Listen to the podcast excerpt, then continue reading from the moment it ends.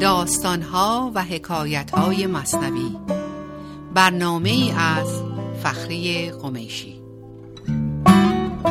میشنوید ای دوستان این داستان. خود حقیقت نقد حال ماست آن. دانه معنی بگیرد مرد عقل ننگرد پیمانه را گرگشت با عرض سلام فخری قمشی هستم با داستان دیگری از داستانهای مصنوی.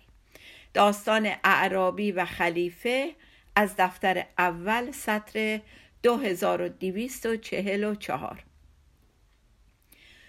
یک خلیفه بود در ایام پیش کرده حاتم را غلام جود خیش رایت اکرام و داد افراشته فقر و حاجت از جهان برداشته. خب متوجه شدین که این خلیفه اینقدر دست و دلباز بود که دست حاتم تایی رو از پشت بسته بود و پرچم داد و کرامتش بلند بود افراشته بود و فقر و گدایی رو در دیار خودش از بین برده بود. ولی با همه این اوصاف در دورادور از قصر خلیفه یک زن و مرد عربی در بیابان در تن دستی و سختی بسیار زندگی می کردن. به قدر اینها فقیر بودند که مولانا ابیات بسیار زیادی رو در توصیف فقر اینها نوشته ولی من به زمان خودمون چند بیتش رو اینجا براتون آوردم. یک شب عربی زنی مرشوی را گفت و از حد برد گفت و گوی را. یه شب بالاخره این زن عرب عربی انقدر از این فقر و فاقهی که گریبانگیرشون بود به سطوح اومده بود که شوهر که دست خالی از بیابان برگشته بود و خسته و کوفته زیر بار ملامت گرفتش و شروع کرد از گرفتاری و از فقر و سختی زندگی گفت و اینقدر این رو گفت از حد بیرون برد این نگاه پر از قصه و درد خودشو. که این همه فقر و جفا ما می‌کشیم جمله عالم در خوشی ما ناخوشیم. نانمان نه نان خورشمان درد و رشک کوزمان نه آبمان از دیده اشک. گفتش ما انقدر در گدایی و فقر زندگی می‌کنیم ولی همه دنیا در خوشی هستن. نون که نداریم نون خورش هم نداریم و به جای اینها ما حسادت و رشک و درد می‌کشیم به زندگی مردم و کوزه همون کوزمون آبی که نداره آبمون آب چشممونه از گریهمونه.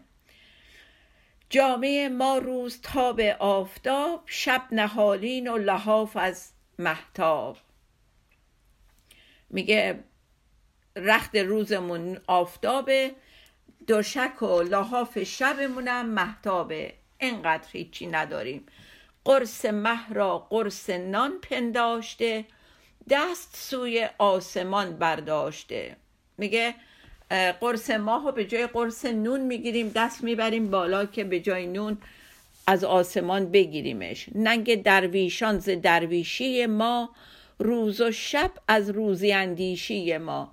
میگه ما انقدر فقیریم و انقدر درویشیم که درویشا هم ننگشون میاد که ما جزو اونا حساب بشیم.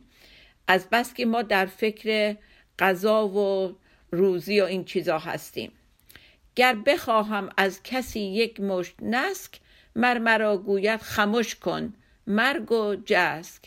میگه ما انقدر بدبختیم و فلاکت ازمون میباره که اگه دستمو دراز کنم پیش یک آشنایی پیش یه همسایه که یه مشت عدس بگیرم به هم میگن برو برو از دورور ما دور شو.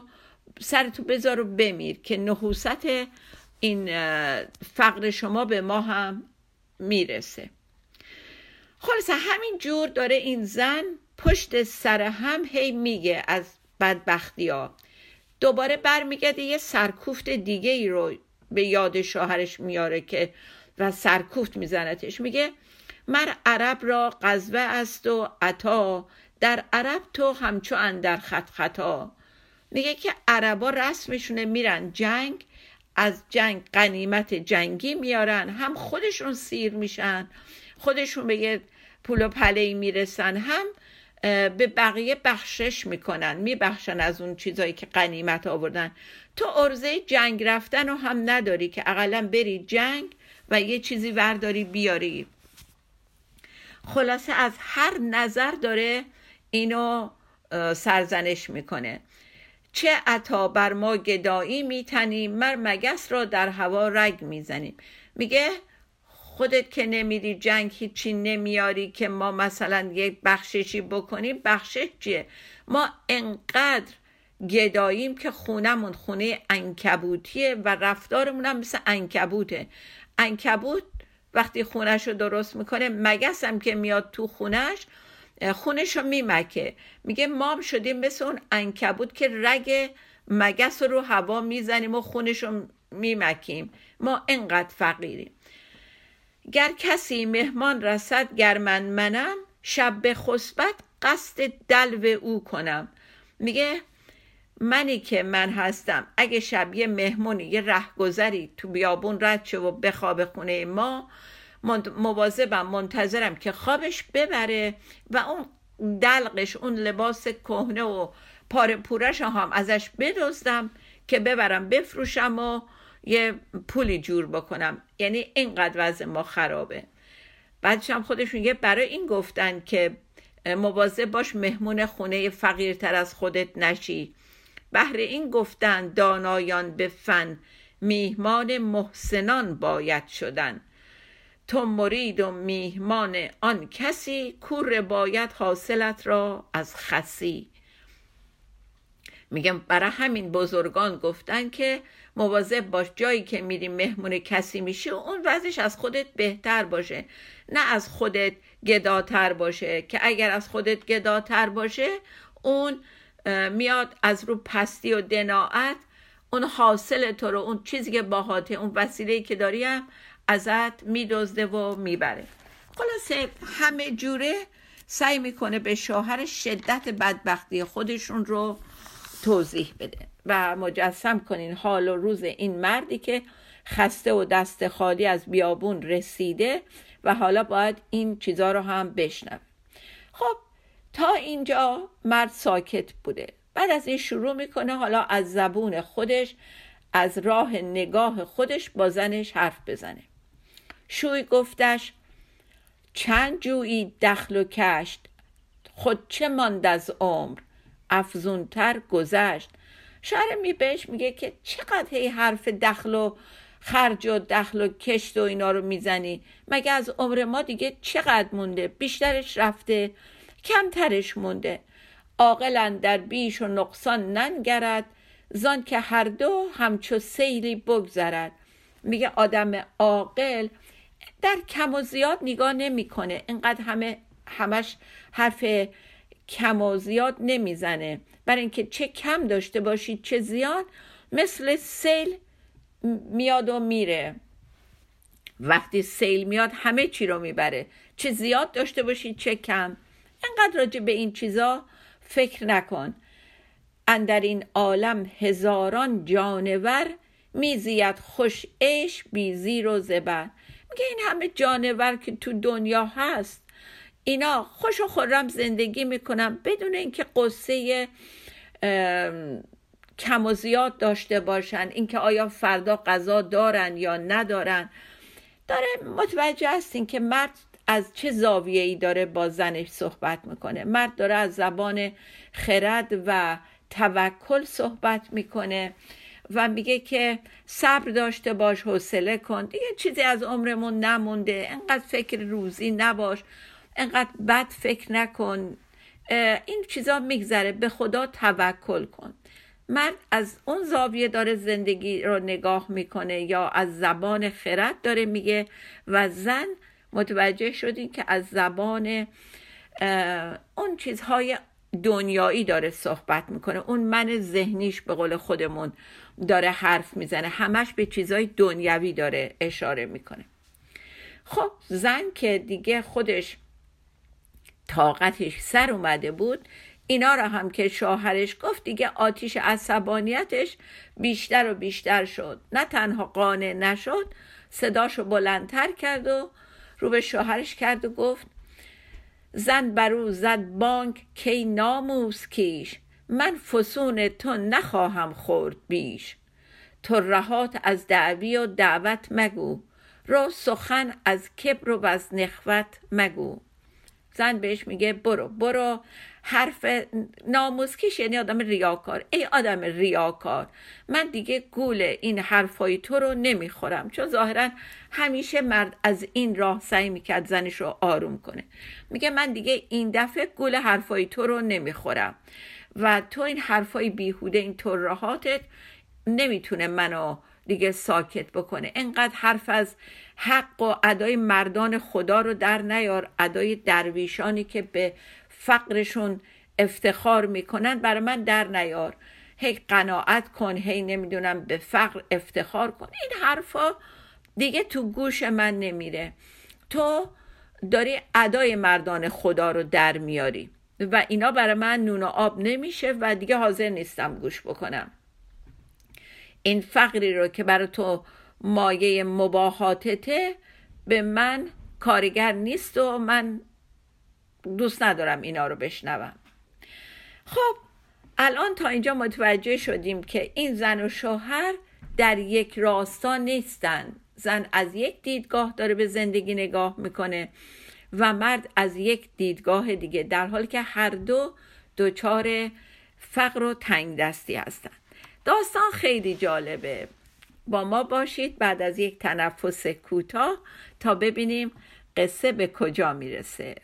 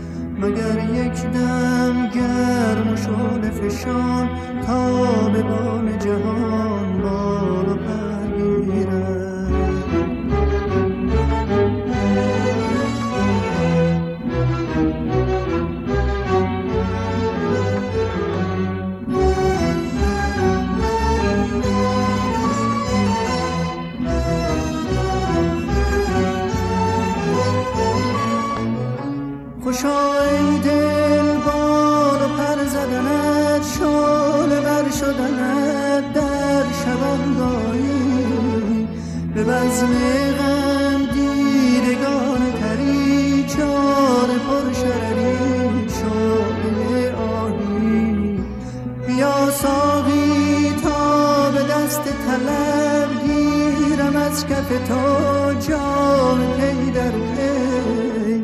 به داد دل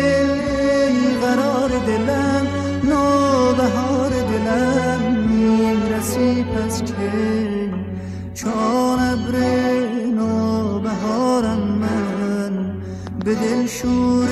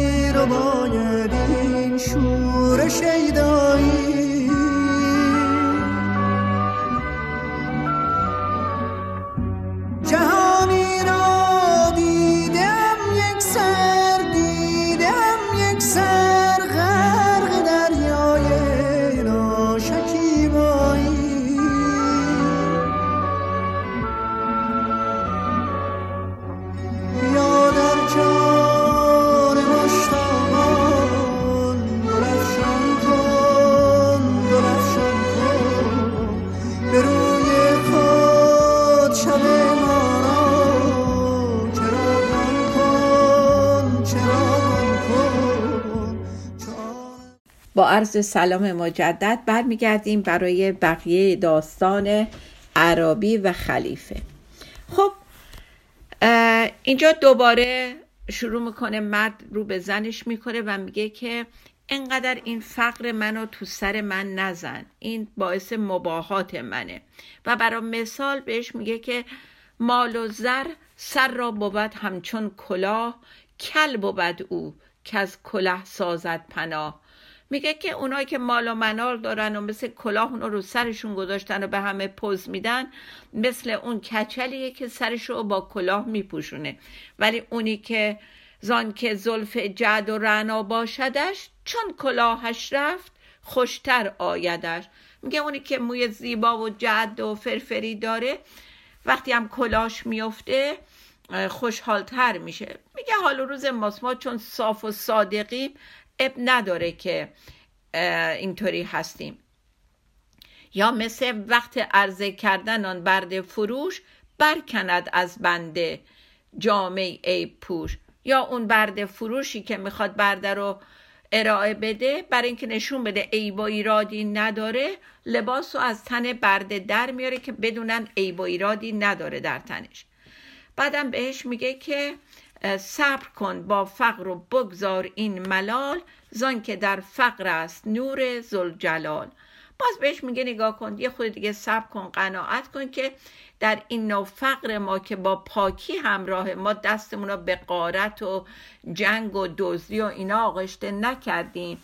این نور خدا درش هست و به داد ما می‌رسه بالاخره. سرکه مفروش و هزاران جان ببین از قناعت غرق بحر انگبین. میگه که اینقدر ترشرویی نکن و لطف خدا رو در این فقر خودمون نگاه کن و ببین که بالاخره از قناعت ما یه روزی به دریای اصل راه پیدا می‌کنیم. خب زن تا اینجا حالا دیگه ساکت مونده و شوهر بعد از اینکه همه این نصیحت ها رو بهش می‌کنه میگه ولی ببین من حرف آخر رو بهت می‌زنم. اگه نمی‌تونی با این شرایط بسازی تو بمون و من رفتم. من سر به بیابون می‌گذارم و میرم و تو خودت می‌دونی با خودت. زن که می‌بینه نه مثل اینکه خیلی تند رفته و پشیمون میشه از اینکه این کارا رو کرده و شوهرش ولش کنه بره نقشش رو حالا دوباره عوض می‌کنه. زن چو دید او را که تند و توسن است گشت گریان. گریه خود دام زن است.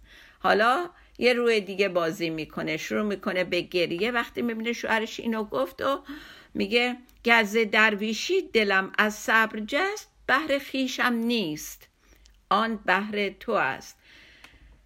میگه که من این چیزها رو به خاطر خودم نمی‌گفتم. من دلم برای تو میسوزه که هر روز میری دست خالی میای. به خاطر توی که این چیزها رو میگم. تو مرا در دردها بودی دوا. من نمی‌خواهم که باشی بینوا میگه تو همیشه یار و همدم من بودی دوای دردای من بودی و با گریه و زاری و اینا این چیزها رو میگه و دل مرد رو یه کمی نرم می‌کنه و مردم در جواب میگه خیلی خوب. حالا که اینو گفتی من مطیع تو هستم. هر چه گویی من تو را فرمان برم. در بد و نیک آمده آن ننگرم. میگه به خوبی و بدی این راهی که می‌خوای پیشنهاد کنی کاری ندارم. من دیگه گوش به فرمان تو هستم. تو بگو چه پیشنهادی داری. خب مرد زن بهش میگه که خب حالا که قبول کردی راه حل بدم بهت میگم. یه خلیفه ای هست در بغداد که بسیار با کرم و جوده تو اگه بری پیشش و حال روز ما رو بگی بهش اون کمک می‌کنه. میگه باشه ولی همینطوری که نمیشه رفت به درگاه خلیفه. باید یه چیزی دستم باشه ببرم. به بهانه هدیه که براش بردم برم پیشش. میگه خب هدیه هم داریم ما. میگه چی داریم؟ میگه همین آب بارون. از آب بارون چی بهتر؟ چند وقت پیش که بارون اومد بود تو اون گودال یه مقدار جمع شده. من الان میرم این کوزه خالیمون رو از اون پر می‌کنم و میدم تو ببر. این سبوی آب را بردار و رو هدیه ساز و پیش شاهنشاه شو. میگه که خیلی خوب. پس اینو توی یه نمد بپیچ به من بده که این آبش گرم نشه و یه وقتم نشکنه. می‌برم و میرم درگاه پادشاه. از همینجا دوباره مولانا رو می‌کنه به ما. چیست آن کوزه؟ تن محصور ما. اندرو آب حواس شور ما. خب. میگه حالا ما تن ما همون مثال اون کوزه هست. و توی کوزه چیه؟ حواس شور ما. هرچی که از بیرون می‌گیریم اون آب شوره که ما میریزیم. چون آب بارون شیرین بود که از آسمون اومد. ولی چون زمین شور زار بود و این آب مون توی اون گودال آب شور شد. حالا میگه ما هم هرچی که از بیرون می‌گیریم و تو این تنمون که دستخوش امیال زمینی و جسمانی و خواستن هامون هست اون حواس ما تبدیل به اون آب شور میشه. کوزه با پنج لوله پنج حس پاک دار این آب را از هر نجس. مولانا میگه اون پنج حس ما مثل پنج تا لوله است که به این کوزه راه داره. پس مواظب باش که نجسش نکنیم تا شود زین کوزه منفذ سوی بحر تا بگیرد کوزه من خوی بحر. میگه ولی اگر این کوزمون راه داشته باشه به دریای یکتایی آب از دریای یکتایی درونش وارد بشه خوی خدا رو می‌گیره. درون ما هم خوی خدا رو پیدا می‌کنه. تا چو هدیه پیش سلطانش بری پاک بیند باشدش شه مشتری. میگه اگر حالا این کوزت رو از بحر یکتای خدا پر آب بکنی می‌تونی هدیه ببری پیش شاه و تنها مشتری این آب خداست. خب مرد که این کوزه آماده رو گرفته بغل را میفته میره به طرف بارگاه خلیفه. ولی زن نمی‌دانست کانجا برگذر جوی جیهون است شیرین چون شکر. زن خبر نداشت که بارگاه خلیفه کنار جیهونه. مرغ کاب شور باشد مسکنش او چه داند جای آب روشنش؟ میگه کسی که همیشه تو شورزار زندگی کرده خبر از آب روشن نداره. خیلی خب این عربی به هزار سختی از بیابون رد میشه و می‌رسه به درگاه خلیفه. و نگهبانا که از دور می‌بینن این با چه حال و روزی میاد به طرف چیز میان جلو و به دست و صورتش آب و گلاب و اینا می‌زنن و حاجتش رو هم از ظاهرش می‌فهمن. ولی این برمیگرده میگه من قریبم از بیابان آمدم. بر امید لطف سلطان آمدم. بوی لطف او بیابانها گرفت ذره های ریک هم جانها گرفت. میگه حاجتشو میگه به لطف امید اینکه خود این خلیفه به من لطف کنه اومدم و صحبت لطف و کرم خلیفه تا ریگ بیابانها هم رفته. چون به دینجا بهر دینار آمدم چون رسیدم مست, دی... مست دیدار آمدم. میگه من به قصد گرفتن یک هدیه و مالی اومده بودم. ولی الان که اینجا رسیدم دلم می‌خواد شاه رو ببینم. می‌خوام از دیدن شاه مست بشم. باز اینجا مولانا داره به ما میگه اینا که ما کارای دنیویمون و عبادت هامون رو اول با انگیزه های دنیوی می‌کنیم. ولی وقتی وارد این راه شدیم وسط راه به یه شناخت دست پیدا می‌کنیم که به عالم بالا وصله. وقتی هم که این کوزه رو میده بهشون میگه که گفت این هدیه بدان سلطان برید سائل شهر را حاجت و خرید میگه بدین به شاه و حال منو بگین بهش. نگهبانای شاه هم که در کنار شاه پروریده شده بودن خوی شاه رو داشتن و با دست و دلبازی هم ازش پذیرایی می‌کنن و اینو ازش می‌گیرن و می‌برن میرن به شاه. باز اینجا مولانا میفرماید که خوی شاهان در رعیت جا کند چرخ اخزر خاک را خزرا کند. میگه خوی شاه در غلاماشم رفته بود و اونا مثل او دست و دلباز و با محبت بودند حالا آن سبوی آب دانشهای ماست وان خلیفه دجله علم خداست. باز برمیگرده مولانا روش به ما میشه میگه که ما هم دانشامون رو می‌بریم پیش خدا و فکر می‌کنیم خیلی هدیه خوبی بردیم در حالی که خدا خودش همون دجله همه دانش هاست همه چی پیش خودشه و ما اینو ور میداریم میریم. ولی عربی خبر نداشت که دجله در کنار شاه هسته. بلکه از دجله اگر واقف بودی آن سبو را بر سر سنگی زدی. میگه اگر خبر داشت که کنار زندگی خلیفه اون دجله روان هست این آب بوگندو رو کوزه رو می‌زد رو سنگ و میشکست و نمی‌برد. مثل اعمال ناقص ما که ما فکر کنیم خیلی مهمه و به خدا هدیه می‌کنیم. خلاصه خلیفه اون آبو می‌گیره و در عوض اون سبو رو پر از زر می‌کنه و میگه یه چیزی هم سرش خلعت و اینا می‌ذاره و میگه بهش بدین. ولی بهش اینا سوار کشتی کنین از راه دجله ببرین. چون این راه نزدیکتره و اون یه خود از خستگی بیابون در بیاد. چون به کشتی در نشست و دجله دید سجده می‌کرد از حیا و میخمید. وقتی که عرب اینو دید و این آب و دجله و اینا رو دید گفتش وای بر من که چه کار کردم و از شرم خم شد. کی عجب لطف آن شه و وهاب را وین عجبتر کو ستد آن آب را.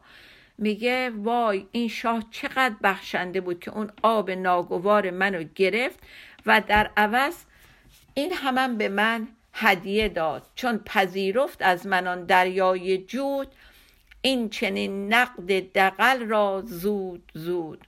میگه که, که این هدیه ناقابل منو گرفت و در مقابلش از دریای کرمش این ظرف منو پر کرد به جای اون سکه های تقلبی من. اون آب گندیده حکم سکه تقلبی رو داشت.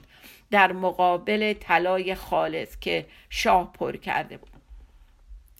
خب دیگه مطمئنا خودتون نتیجه گیری کردین از این داستان که مولانا می‌خواد بگه که این عبادت ها و طاعت هایی که ما می‌کنیم که چقدر کم ارزش و بیبها هستند ولی خدا با کرم و علو تبش از ما قبول می‌کنه و همچنان ما رو از نعمت خودش برخوردار می‌کنه. و در این حال یه نکته خیلی خیلی ظریف اینجاست که میگه این عرب بیابانی هیچ ریایی در کارش نبود باور داشت که اون آبش بهترین هدیه است. ما هم تا زمانی که با خلوص نیت عبادت بکنیم هرچند عبادتمون ظاهری باشه و با ذهنمون انجام بدیم ولی چون نیتمون بدون دقل و ریا هست خدا از ما میپذیره و جوابش رو با خوبی به ما میده. تا مگو ما را بدان شه بار نیست. با کریمان کارها دشوار نیست تا دفعه بعد شاد و بی توقع بمانیم. خدا نگهدار.